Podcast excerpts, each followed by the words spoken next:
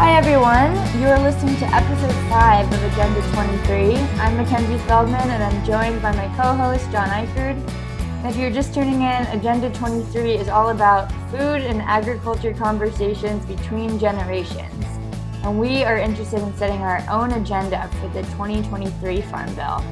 Before we start, I just want to give a quick shout out to King, our editor and producer for this podcast.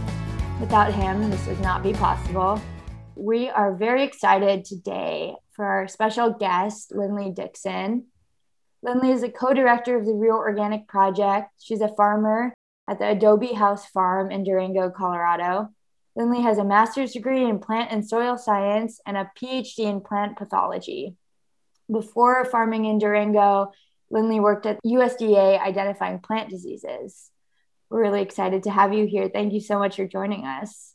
Thank you for having me. I think to start, John, I'll kick it off to you. Okay. One of the things that we want to talk about today is the Real Organic Project. You know, you're the co-director of the Real Organic Project, was involved in this from the beginning. So we'd like to get a little background on the Real Organic Project, why it was started, why you became involved in it personally. So if you just want to share some ideas, we'll just have a conversation about it, but we'd like to hear thoughts on on that project. Well, I think the best way to describe it, it's kind of a movement that's sprung out of some of the failures of the USDA organic certification. Back in 2017, a lot of farmers started to, well, even before that, they started to notice that there was this influx of a lot of tomatoes, farmers that were wholesaling.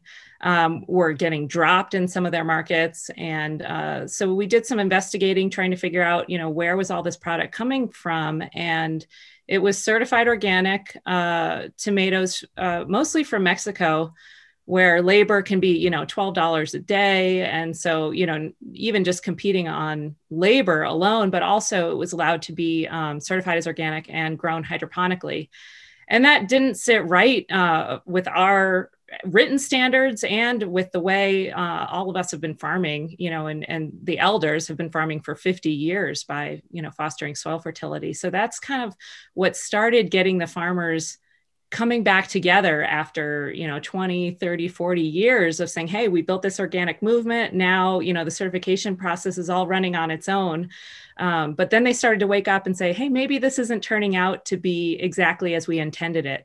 And once they got together, they started to talk about all these other problems CAFOs getting certified as organic, uh, fraudulent grain coming in, uh, failure to enforce the pasture rule in dairy.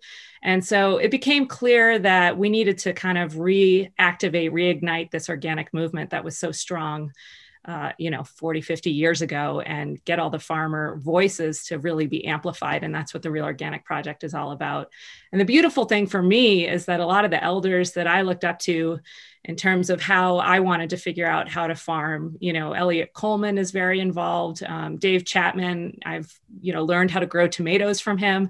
And they were reaching out and saying you know you know, hey, we need your voice too. We need the next generation to kind of step up and and become leaders of this organic movement, and we want to be able to pass it down uh, and and be proud of our life's work and and you know carry it forward in the way that we had all intended it to be in the in the practices that are real organic.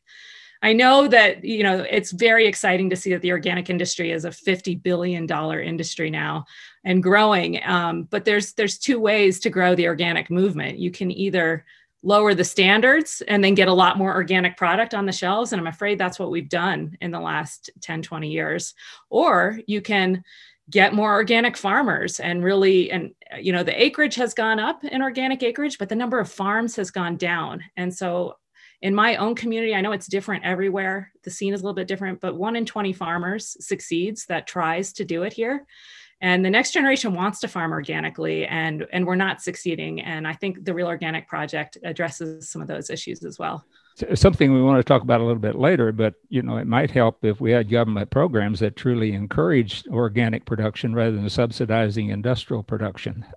The price difference might narrow somewhat if we did. What do you see as is kind of the ultimate objective of the real organic project? Are you want to develop alternative uh, labeling, alternative standards that would kind of go beyond be an add-on standard, or do you have some other ideas in mind about where the organic movement should go? We do have a label, and that is a core part of our mission is, is to be able to distinguish pasture raised livestock, soil grown produce, you know, really with an emphasis uh, on healthy soils and, and ecological farming. And so, uh, a way to differentiate that from the industrial pro- organic products uh, is, is, is kind of a primary mission. And so, we do that with this blue label with a green leaf in the middle and the the um, gold ring, and start looking for it. It's it's actually making its way onto the shelves. And I think you know it is a better product. it, it is a more nutritious product, and so I think there needs to be a way to distinguish it. And right now, the industry is not being transparent or honest about the way they're producing the food on their labeling. So, you know, you've got that picture of the chickens on the pasture, and then the reality is they're all in a, in a building. And right. if you email Driscoll's and you say, Do you grow hydroponically? They say, No, we don't. You yeah. know, we're container growers. And so they've redefined, uh, you know, what hydroponic growing means. They say it's only in water. Whereas if you're giving 100% of the fertility through liquid feed, you know, that is input substitution. Right in organic agriculture that is hydroponic according to the scientific definition of what hydroponic is. So there's there's a lack of transparency and we're trying to bring that back to the marketplace. Are you thinking in terms of the standards of something that would be difficult if not impossible to kind of co-opt again?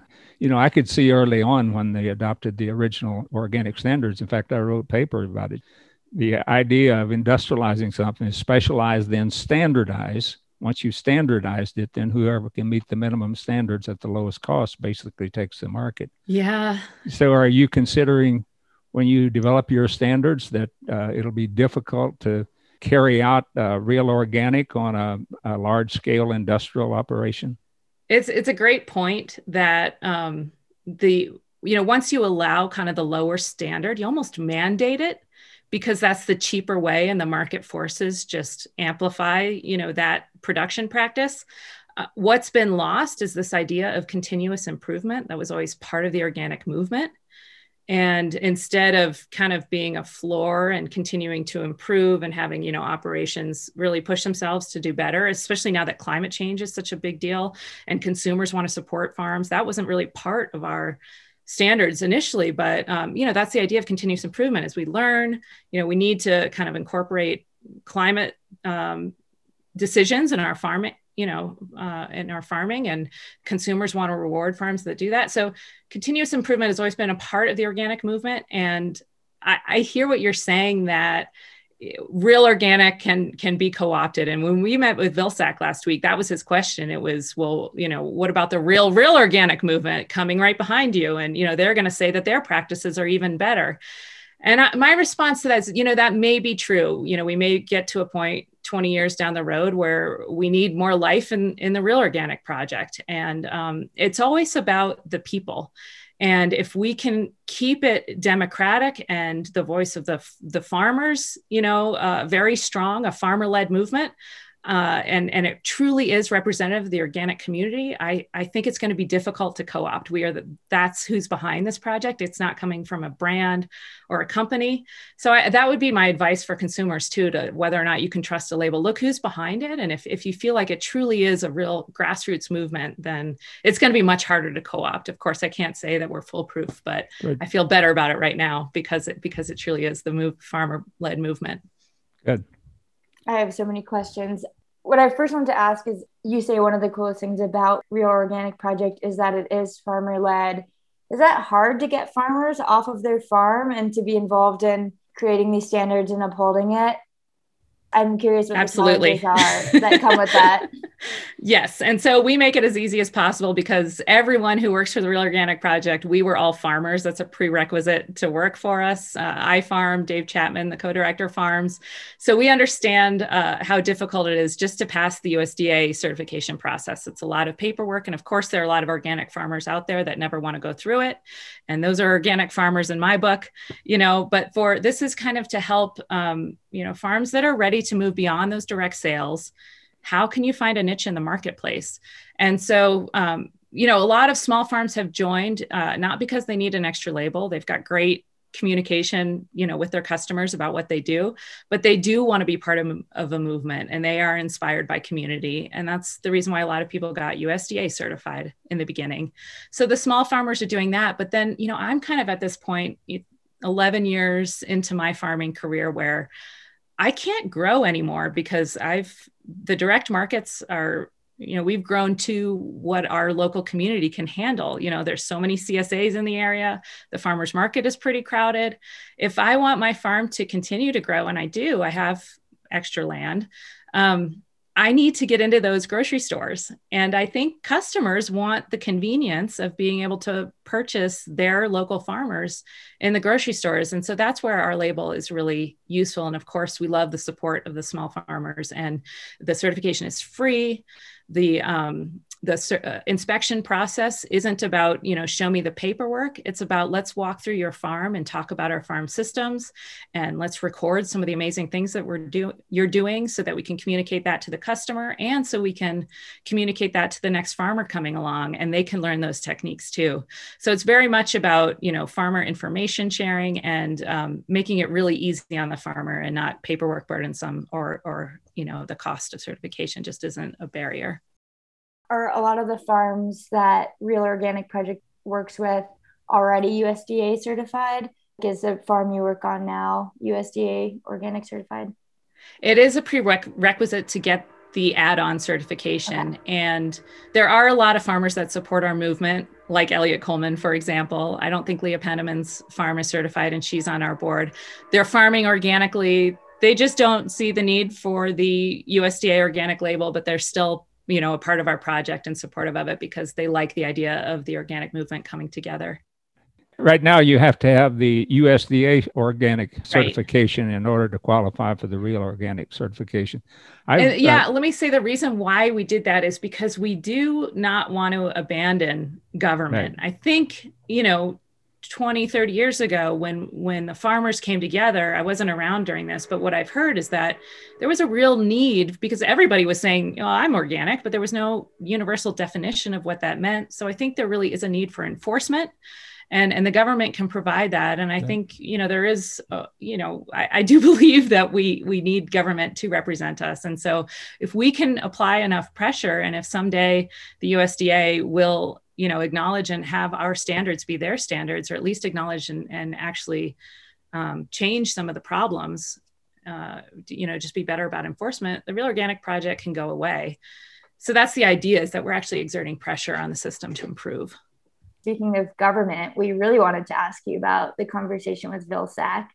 Uh, for those of you who want to know more about vilsack me and john talk a lot about how we feel about him in our first episode Linley, can you explain to us what this meeting was about, who was there, and how you felt after reactions? Yeah, it started Francis Thicky or Ticky and uh, Dave Chapman came together and said, you know, let's let's explain why the Real Organic Project exists to our new um, Secretary of Ag and uh, also CC'd uh, everybody who's on the agricultural committees, all the senators, all of Congress um, who's involved. And they listed those five points that I talked about at the beginning, you know, grain fraud, uh, failure to enforce the grazing standard for dairy, uh, CAFOs getting certified, which most, mostly affects poultry, um, uh, the certification of hydroponics as organic you know these these problems oh and then the origin of livestock for dairy has been a huge problem because there's it's just a huge loophole for bringing in con- continuously bringing in conventional um, replacements and dairy replacement cows. So i think uh, listing them out and then we got 43 nosb members former nosb members to sign it and uh, a lot of the current NOSB members wanted to be involved, and they they've since signed on. So I think um, you know just laying it out plainly, and uh, he responded. We were actually surprised. He gave us 45 minutes, and there were uh, six member all members of Real Organic Project Policy um, or um, our standards board um, represented, and they you know divided up each explained um, each problem more thoroughly. And um, Vilsack responded. I think it was it's a good sign that he was there, you know, and gave us the time and listened. uh, I was a little bit more discouraged in listening. Some everybody had a different reaction. Some people hung up the phone. We talked afterwards, and they said they had some hope. Uh, I was really discouraged. The OLPP um, is is a, an animal welfare reform that was passed under Vilsack during the Obama administration. It was dropped by the Trump administration. It basically was going to get rid of the CAFO poultry problem that we have, where now you know 10 years ago over 70% of the organic eggs were coming from confinement and now uh, i'm sure it's worse and uh, vilsack said i don't think there's anything we can do about this you know our uh, we we have to answer to what this is going to do to the marketplace and that has a really big effect on our decision making. And so we're going to run the numbers again through the Office of Budget and Management. You know, I think we did it wrong back when we were, um, you know, four years ago. And, you know, the Trump administration did it as well. And, you know, maybe they had some problems. And so we're going to run it again. And it, it, it kind of made it seem like this this is going to have too big of an effect on the marketplace because so many of the organic eggs now come from CAFOs that we can't disrupt the industry. Almost like a too big to fail. That was what he was saying. And this is just devastating because that was something that was passed and it was through and it's, you know, is a final rule under Vilsack. That was the biggest surprise. But the other thing he said, which is I think what some people got hope around, is that this uh, hydroponic issue in organic is not uh, a, a, done deal, not solved. And that is very different from what we were hearing from the Trump administration. So I think people were had a little bit of hope from that one. I happened to have an opportunity to uh, review the economic study that was done for the uh, livestock or welfare uh-huh. standards in poultry at that time. That they had a economists do a report on the market impact of if they enacted the standards and put them into place. And at that particular time, I don't remember exactly what it was, but it was the, when the initial proposal came up before the Trump administration. There were basically only 12 large egg producers that would have been affected at that time by those standards.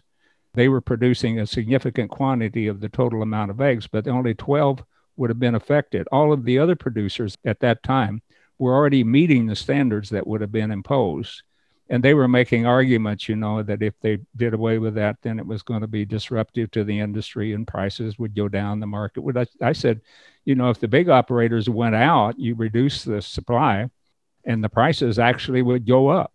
Absolutely. And another point I, I made, I said, if the organic egg consumer today actually knew that their eggs were coming from these large confinement operations, you would find that the prices would be even lower Mm-hmm. My argument was whenever they find out that they're coming from there, then the market is actually going to be adversely affected, and you're going to basically diminish the profitability of organic egg production once the consumers find out. There had been studies done in the United Kingdom at that time that showed that that animal welfare was a big consideration in terms of consumer demand and what they were willing to pay for eggs and for animal products. But anyway, that's just an aside because at, at least at the time I reviewed that report, that market disruption thing was simply wasn't valid. It was 12 big operators that were threatening the future of the industry for the rest of them that were there at that time. Most of those others may be gone by now, but at that time it was not a big issue. Well, 12 producers shows, but and how much of a big issue it is shows you how much power and influence right. industrial agriculture has, and and probably a huge you know, I, I heard the number 70% uh, from Miles McEvoy back then, and I think it's even more now, but just 12 producers producing 70% right. of the eggs, you know, that's the money and power that we're dealing with. Right. And I didn't even put the link together until, you know, getting together with the Real Organic Project. Why isn't the USDA uh, keeping track of these ships coming in with fraudulent organic grain. Why aren't they stopping this? You know, Europe, you know, cut it out right away. They decertified some of the, you know, the fake inspectors and accredited certifiers that were allowing this to happen. Why isn't the NOP doing this? It seems really easy to track the ships, according to John Bowlby, who is doing it.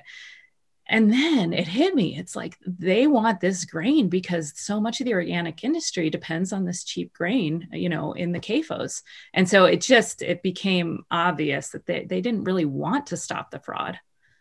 Too many people were profiting off of it. Mackenzie, you had a question there. I interrupted with that comment, but go ahead. No, that's amazing. I didn't know that, John. What were the responses when you said that back? Well, I was just uh, I was reviewing it for Center for Food Safety. I mm-hmm. reviewed it for them. They sent mm-hmm. it to me mm-hmm. and asked me to write a review of it because they were involved, you know, in trying to promote the change in the standard. And so I, I wrote them a review of it. I don't know where it ever went from there, but I wrote a review of that economic analysis that had been done and made the points that I made here. Got it. Wow. You know, I spent a considerable amount of time going through that economic feasibility of implementing these humane standards or welfare standards on organic. It's really cool and sad that nothing has changed. Linley, I just wanted to ask you about hydroponics.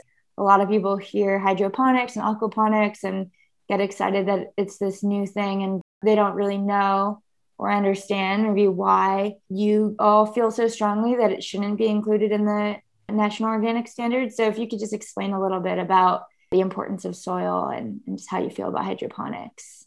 Yeah, I think it can be a little difficult for the consumer to understand, but for the organic farmers, it was a no brainer. And the organic community just stands really strongly behind this because a lot of what we think about, and consumers don't realize this, but we think about how to maintain the fertility in our soil quite a bit. It's like it's like what most farms think about a lot because inputs are expensive, right? It's expensive to bring in even an organic fertilizer.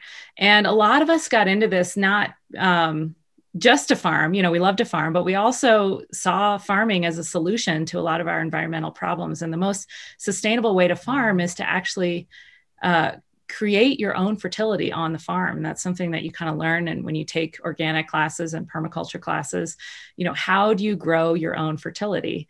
And some of the best organic farmers in the country are um, taking plots of land, setting them aside for at least a year, growing massive cover crops on them that are really diversified. They'll either stack enterprises and send livestock through, or they'll uh, flail mow and till that under. And then that is your fertility for next year's crop. And that is the most sustainable way to farm.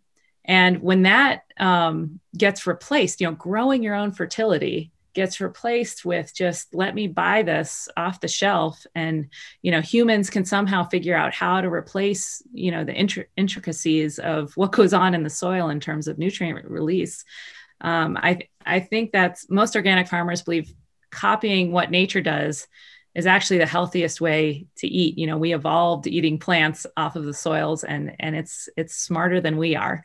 So it's kind of like living off of an iv and you know, we have not invented a pill to just eat every day instead of, and how much easier would that be if we didn't have to worry about food, right? And we could just pop a pill and it's got all the nutrients that we need. That's what we're doing for the plants that we then end up eating. And I, Jeff Moyer last week said, I think we would die if we were on a hydroponic alone diet. And I don't think we know the consequences of what that would do to switch over completely to hydroponic food. Um, I, think organic farmers believe right off the bat that there there has to be something missing, just like there would be something missing if we just ate vitamins and that was it.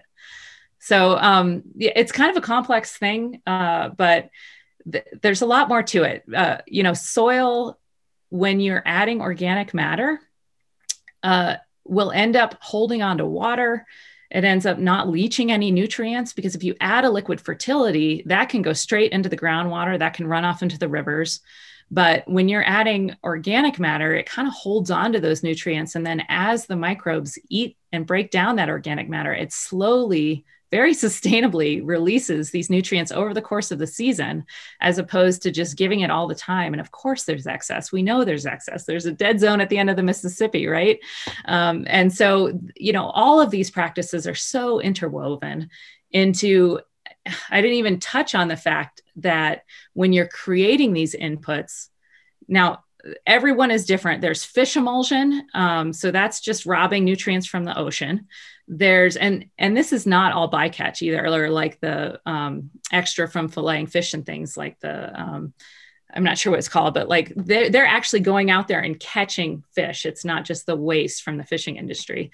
So, so that truly is robbing the ocean of nutrients and uh, you know the whole food cycles there. But uh, another really common one is hydrolyzed soy, and there there is no standard around this one. That this is not on the national list of synthetic substances, although in my opinion it should be, because they take um, conventional soy beans and they hydrolyze it. So it's almost like an amino acid slurry, like um, soy sauce or something like that. But um, to, to make it like readily available, and those are all synthetic acids that that hydrolyze it. And then of course the the we know that conventional soy production is so detrimental. And so a portion of that is going to feed these organic hydroponic industry you know industry. It's just it, it makes no sense. So think about the greenhouse gases for the fertilizers used in in this in um, conventional soy.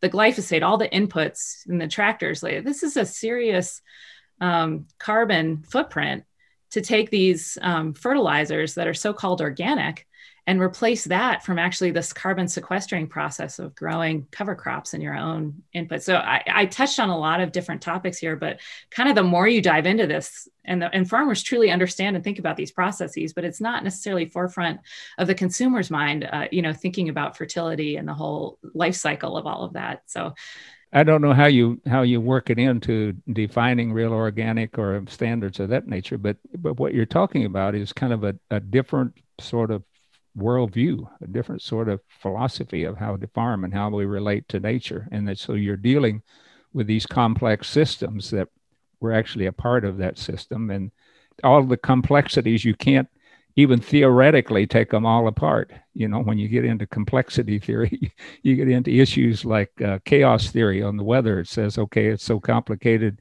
it's not even theoretically separable into all of the various components. You can simply kind of follow trends and and see some underlying principles, and then you farm according to those principles.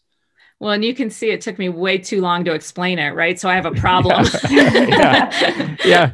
So I think if, the more you can work in to say, okay, this is about a way of thinking about how food ought to be produced and how it should be produced, how to work with nature as opposed to nature. And whenever we do something that supposed to interferes with nature, there's always unintended consequences that we have to expect. So we should minimize the extent to which we accept things. Uh, and you know, and I can say it nature. simply like that, but yeah. it almost when you dumb it down, I don't mean to say what you said was dumb, but yeah. like if you if you simplify it too much, it almost feels like it's a belief or a religion. Right. And what I was trying right. to kind of say is there's a lot of hard science to back up the problems that we're creating by not mimicking nature and so yeah you kind of look to see when people's eyes start to glaze over and then and then i stop but there's a lot to this you know yeah. it's not just a religion it, there there truly is a lot of data there too well, science is a religion, if you want to get into that. That's it's, true. it's a particular belief system about what we consider to be true and don't consider to be true. And there's right. really no scientific method that supports that belief system about what science is. Right. But it's the best system we got right now. I think I'll yeah. put, you know, at least a little faith I, in I it. I agree. I agree. Fine to stick I bet it. it's a fun conversation at parties. People probably love inviting you to parties. Oh, here she goes again. that happens to me pesticides. Uh, when you ha- met with Vilsack and you talked about these things, we're focusing on the, the 2023 Farm Bill and the agenda coming up. So, are there things that you think that could be included in the Farm Bill that comes up that would really move the real organic standards in the way that you think they need to go, or the movement in the way you want to take it? Of course, there's a lot of things that could be done. These are kind of simple, really easy solutions, but cost share is something that's way underfunded. So this this would just allow it, you know, so right now I think it's $500. It costs me $1200 to get certified organic. That's a barrier to small farms to and and you front that cost until you get paid back too. So just funding cost share more for organic certification. Uh, that that would be a really simple, easy thing to do, and, and hardly take any money. So that you know, places like Denmark and other countries around the world are you know actually making organic certification free. And i think it's insane that we don't because there are so many external benefits to everyone for having more organic production so that there aren't all of these horrible side effects uh, from industrial chemical agriculture. So um, yeah making it easier to be certified organic for sure. Uh, i think there's a if you if you talk to farmers um, you know small farms when we get together the things that um, we complain about our access to land. So figuring out how to get beginning uh, farmers and ranchers and, and not just fringe land. What's happening out here in the arid West is that farmers can't afford land with water. and a lot of this good farmland with great water rights is getting paved over and of course you know it's watering lawns and they've got their little decorative ponds that's what's happening to our beautiful farmland um, out west, and that's the use of the water. And this year, a lot of the farmers that have we call it the dry side, just west of Durango, that's where a lot of farmers could afford land, and they've they've had good irrigation water out there, but this year they're getting cut off in June, and so you know the best organic farmers in our area are not going to be able to farm, and yet we have everybody still watering their lawns and filling their ponds, you know, their decorative ponds. I think we we really need to readdress water in the Southwest, and I'm sure the Farm Bill can can take that issue on, um, although it's going to be complicated. Uh, yes, land access, so good land. I think that needs to be tackled in the Farm Bill, and it also needs to be tackled on a community level. You know, I, I think in um, land codes and things like that, land needs to be set aside for local ag and um, you know having having a way for farmers to be able to get started and figure out how to farm. And then maybe once they've run their businesses there for a few years they would then be able to apply for loans you know they've got money on the books um, and and start their own farms. So i really believe in that uh, access to land was a huge uh, hump that we had to get over um, getting started farming. The other thing that i think is horrible is um, crop insurance. I John, you probably know so much more about this than I do, but like I know that a lot of the commodity crops, like you get paid if you're just growing corn, you know, the second you put it in the ground, you're guaranteed a certain price.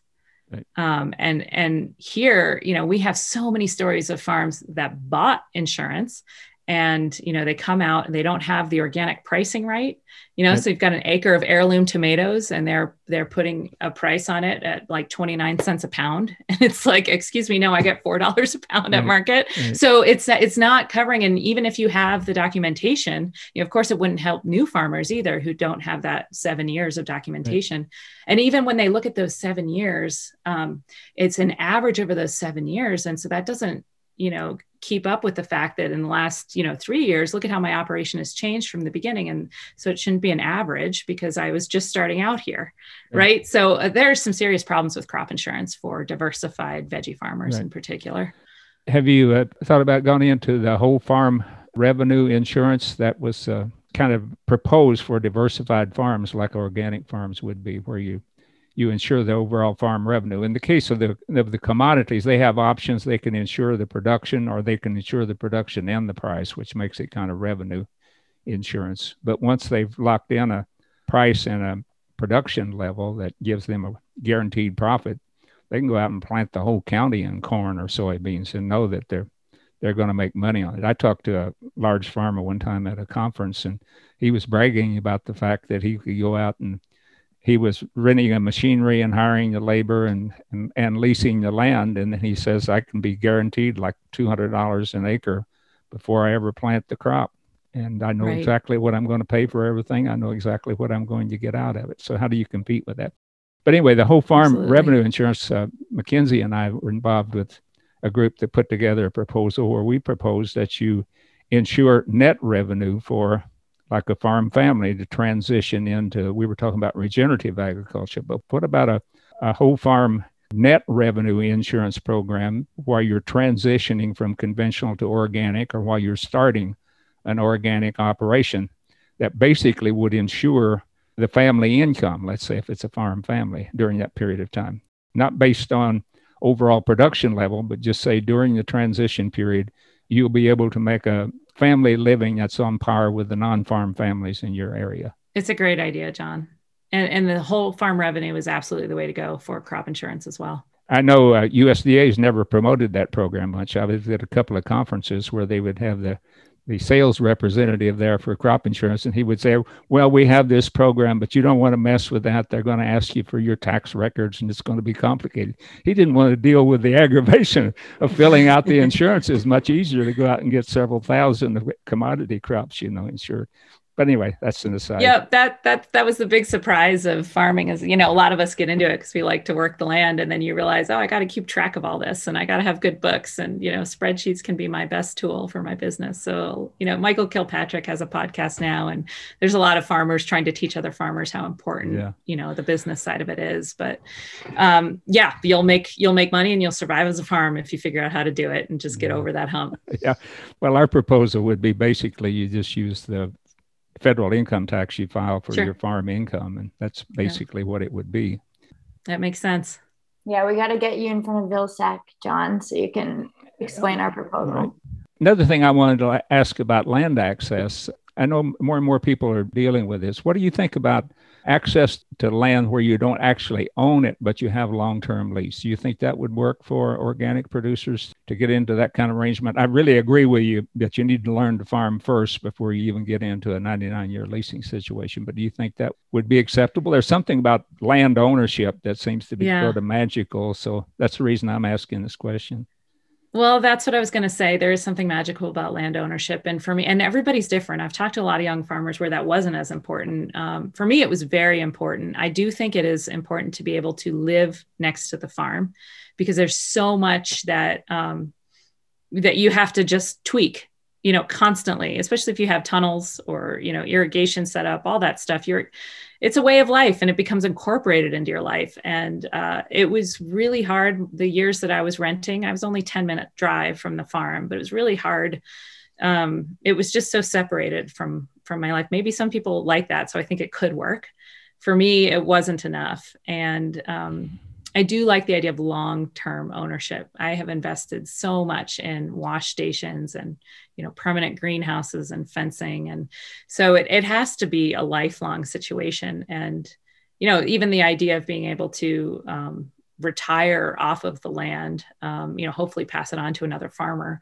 But um, you know it, it's it's hard to save up for retirement. And for a lot of farmers that that that is their retirement plan is is their land. Um, or maybe they want to stay there till they die. So I, I, can understand that there's a lot of barriers there, but I do feel that it takes several years to learn how to do this. And I feel very strongly that we as a community need to come together and, and teach each other. And, and so these uh, um, farm trusts and things where a lot of beginning farmers or maybe even farmers that decided I don't need to buy my own land. You know, this is a much better lifestyle. I don't have to put so much of my income into the mortgage payment. Um, I'll stay here for life. I, th- I think, first of all, the community wants to get on the farm. When I was renting land in town, it was I was fortunate enough that the community had their CSA pick up there. You know, we had work shares. I can't do that anymore uh, where I am because you cross in front of you know the driveways of other people and turn off of a kind of a dangerous road, and so I need permits for all that. So the community can figure out how to make land available both for beginning farmers, farmers that want to don't care about owning their own land and want to have a lifelong lease and run their businesses, maybe even market together. We have a local cooperative that's all farmer owned and that's the only way i can see us breaking into some of the systems that are not designed for us in the retail space um, but that we can have like kind of a more even product availability to get onto the grocery store shelves. I think we need to be working together for all these things. It's it's too overwhelming um, and it's not just for the farmers. You know the community wants our food. There really is a taste difference and then of course all the environmental impacts of of farming chemically as well we also really want to ask you I know you listened to our interview last week with Jeff Moyer from Rodale Institute. Jeff talked a lot about transitioning big swaths of land to organic and their recent partnership with Cargill, specifically with the poultry company Bell and Evans. And we'd love to hear your thoughts on any of that and also your personal or real organic projects theory of change when it comes to this idea of transitioning big conventional farmland to organic and how we do that and how we really grow the organic movement but like you said keeping that organic integrity. Yeah it's a, it's a tough question. Of course you know we need it's kind of like an example of like we need walmart to just you know be more green. Of course we need that kind of change. Um, the the problem that is it's not really where I want my efforts to go because I feel like the whole system needs to change and that's just working within a broken system. When we interviewed Paul Hawken for the symposium, he gave this great story of like, you know, Pepsi going regenerative. And he was so funny. He was like, you know, we all stand around and clap and, you know, like a circus seal, I think he said, and, you know, way to go, Pepsi. But do we really want, you know, Pepsi to be what everybody drinks? You know, it's making us unhealthy. So, no, we actually need Pepsi not to exist. And right. I feel the same way about, um, you know, industrial agriculture. I don't want to work on fixing industrial agriculture and converting more acreage to organic because right now, that organic grain that's being converted to organic is actually going to organic CAFOs. Now, I know Jeff Moyer wants to change that too, but I just feel like for me personally, what I want is systematic change. You know, I, I don't want that huge industrial agricultural system. And of course, it's great that people are working on converting it to organic, but that's not real change, in my opinion. I, I actually want thousands of small, diversified, regenerative organic farms surrounding every community and, and feeding its community. So that's that's the world that I want to work towards creating. Um, when we interviewed Allan Savory too, he talked about holistic management and holistic thinking you know going beyond just you know how to properly graze using holistic thinking sure. he's like we need to incorporate this into our everyday lives and our policy and decision making envision the world that you want to live in and work towards creating that change and so, of course, everything that Rodale and Jeff Moyer is doing to to change industrial agriculture and make it better is important. I, have no illusion thinking that you know my world is going to come around anytime soon, but but I do want to focus on on creating that world and working towards that world. What about actually just separating it out and saying, okay, the existing organic standards basically do this. They prohibit certain chemical pesticides, fertilizers, things of that nature. They prohibit that. They prohibit GMOs, various other things. But that's basically what they are. And it's what current certification of organic is. It's maybe one step toward real organic. And then just be upfront about it and say, this is not where we want to end up. This is kind of yeah. where we're starting. Absolutely. I think that's what the Real Organic Pro- Project label is. And, you know, it would be great if the government would come around and make all those changes. I don't think they're going to do it. The reality is, we need the organic movement to continue to push that continuous improvement and to differentiate right. ourselves that way. So, even if they did, I hope the Real Organic Project would would stay together as as right. you know the voice of the movement. I'm just saying it might be just as well to recognize, okay, we've taken the first step, but it's only the first step. And yeah. you can still go that step with an industrial operation. Just make people keenly aware of it. You yeah. can have the current organic system with a CAFO. You can have the current organic system with hydroponics. You can have these various things. Okay, if you're satisfied with that, then go ahead and buy organic at Walmart or organic at uh, Kroger or wherever it is. Then just, yeah, I think for want. the elders, though, right? That was a shock to have to digest the fact that this movement that they created is now, yeah. you know, not only the floor; it's like a basement level. it's yeah. just not at all what they imagined. But um, I'm curious with the original people that were on the National Organic Standards Board, what they're all thinking. I know Jay Feldman is part of Real Organic Project and involved, but how about everybody else? Is everyone kind of saying, yeah, we, we did think of this, but it's turned into something else? Or are there a lot of people who still stand by the original? I think, especially Jay Feldman, I learned from him that, you know, the, the law is really well written. The Organic Foods Production Act is a, is a, is, we don't need a new law he he said we just need enforcement of what we currently have and if we would enforce that law i mean a lot of actually these ideas that i'm talking about in real organic are in the law. Mm-hmm. and so so a lot of them don't want to walk away from it or give up on it. They they still believe in reform. I think they're acknowledging how unsuccessful that has been in the last 20 years though. So would the goal be for this to be adopted these changes to be made into the current organic standards or for the USDA to adopt this new certification. I know you said you don't want to abandon government. Do you see yourselves as staying separate as this alternative label? I think for now, especially after meeting with Vilsack, when we saw that some of the major, you know, the five problems that I've listed a couple times here, that that many of them aren't going to get addressed, if any. Um, I, I, don't see us going anywhere for a long time. Of course, you know, there's um, countries out there like Denmark where I feel like if if that's the way our government handled themselves and they truly embraced organic, they've got a plan to shift all of their agriculture toward organic. Right. Not only is it free, but you know they're exchanging knowledge with the farmers about how to do it, and they're on this transition for the entire country to go organic. If that's the way our government acted, I'm sure we wouldn't be needed. There's one other thing I want to talk about. You've talked about this somewhat during our conversation thus far, but I wanted to kind of get your perspective personally. You know, we're we're interested in guiding young people. I think it's going to take more young people to make the transition that we're talking about. Too many old people have too much invested in the current way of doing things. They're not going to abandon it. But what got you into uh, organic farming, and what do you see going on among the younger people today about wanting to get into organic farming? What's the motivation? What's the inspiration? What's it going to take? That sort of thing. Just from a personal perspective. I think it's so different for everybody. I can tell my personal story, sure. but like I farm with my brother, and even he he got here in a different way. Uh, my husband too. Um, so for me, I I've got a farmer gene. You know, I grew up in Baltimore in the middle of the city, and I was knocking on neighbors' doors for compost, and I was just kind of fascinated. You know, composting and growing a tomato. My first lesson was even like there was too much nitrogen. I'd used too much poop. You know, from a like a um, the like the hay and uh, manure of a horse eh, you know outside of town i brought it in.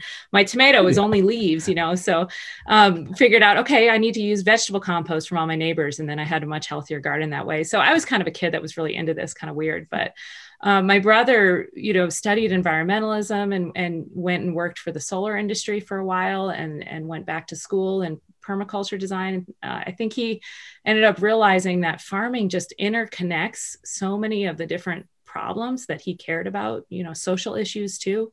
And so for him, it was such an obvious, okay, this is a solution. If I care about the world, I, I can go into farming and I can feel really good about my living. So I, I think a lot of people come into it for that. And the thing that I love about the Real Organic Project is so many people are coming into farming with zero experience and wanting to do it and wanting right. to work hard too. And like I said, there's so many barriers, uh, land access in particular, but you know, capital in terms of like, you know, getting business loans and things. It just um, we need help and uh, you know, working on farms that are willing to teach and um, you know feeling i, I feel like this kind of hand came from up above the older generation and said here you know let me help mm. you along. And that that helped in terms of getting affordable land for us. Um, you know just a family really wanted to pass their land on to farmers so they gave us a better deal. Um, I, I feel like there's so many different ways that the community can come together and and help the next generation because we desperately need it. We have so many challenges to overcome I always tell young people that don't get into farming, particularly not sustainable organic farming, unless you feel that's your calling, that that's what you're put here on yeah. earth to do.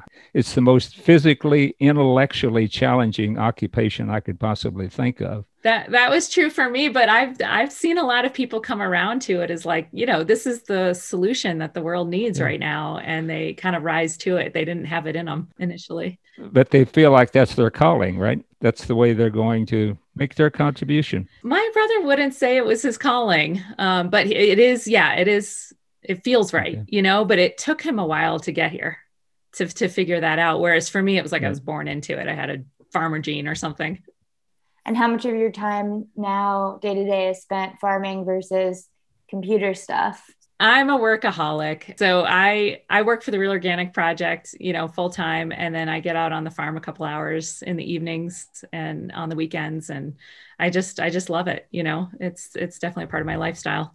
We want to always end episodes with giving listeners a couple of things that they can do. If you have any advice for people listening to this, how they can get involved, support our agenda for the 2023 Farm Bill, what would you say to listeners? I guess I would ask them, you know, think about the things that are important to them. And um, oftentimes the local organic farming movement is the solution. So it might even just be, I want to feel good and feel healthy. And it, it's amazing. You know, when you're young, you can do anything to your body and it usually recovers. But so many people come and eat our food because they don't feel great eating the other kind of food. And, and they, they, you know, not only is the flavor and the taste just so much better, but they want to feel better.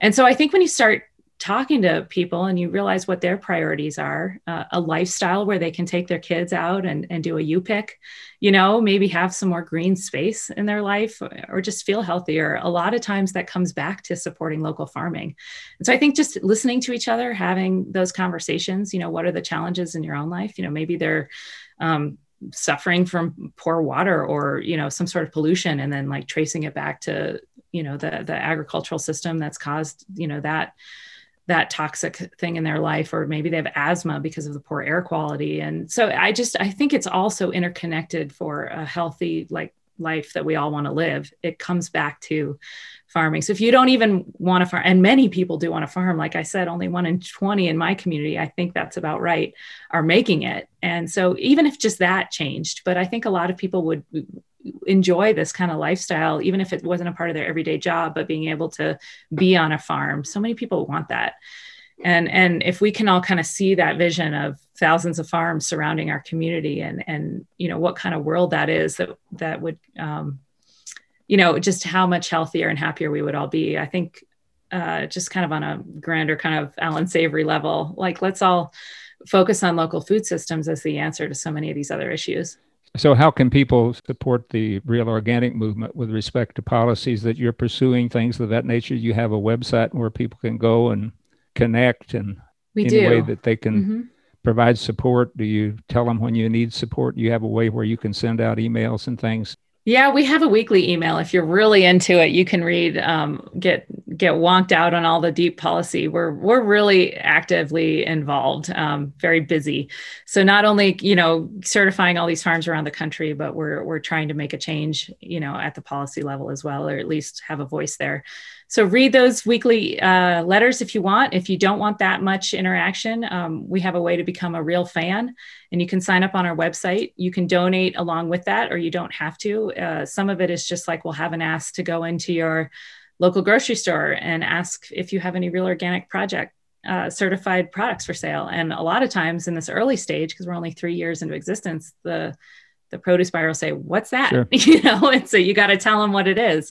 And so little things like that, um, we we keep you busy, uh, just spreading the word at your local farmers markets to the farmers might not know about us or to other eaters.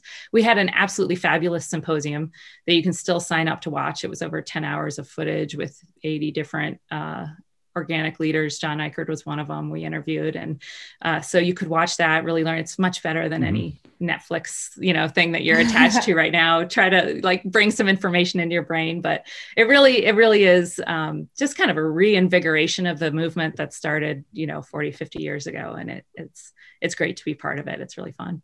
Well, I, I appreciate the opportunity to talk with you this morning, learn a lot more about you and your organization. I think it's been a real pleasure. I really congratulate you on the work that you've done. I really wish you the best in the future. Yeah, it was so great to chat with you.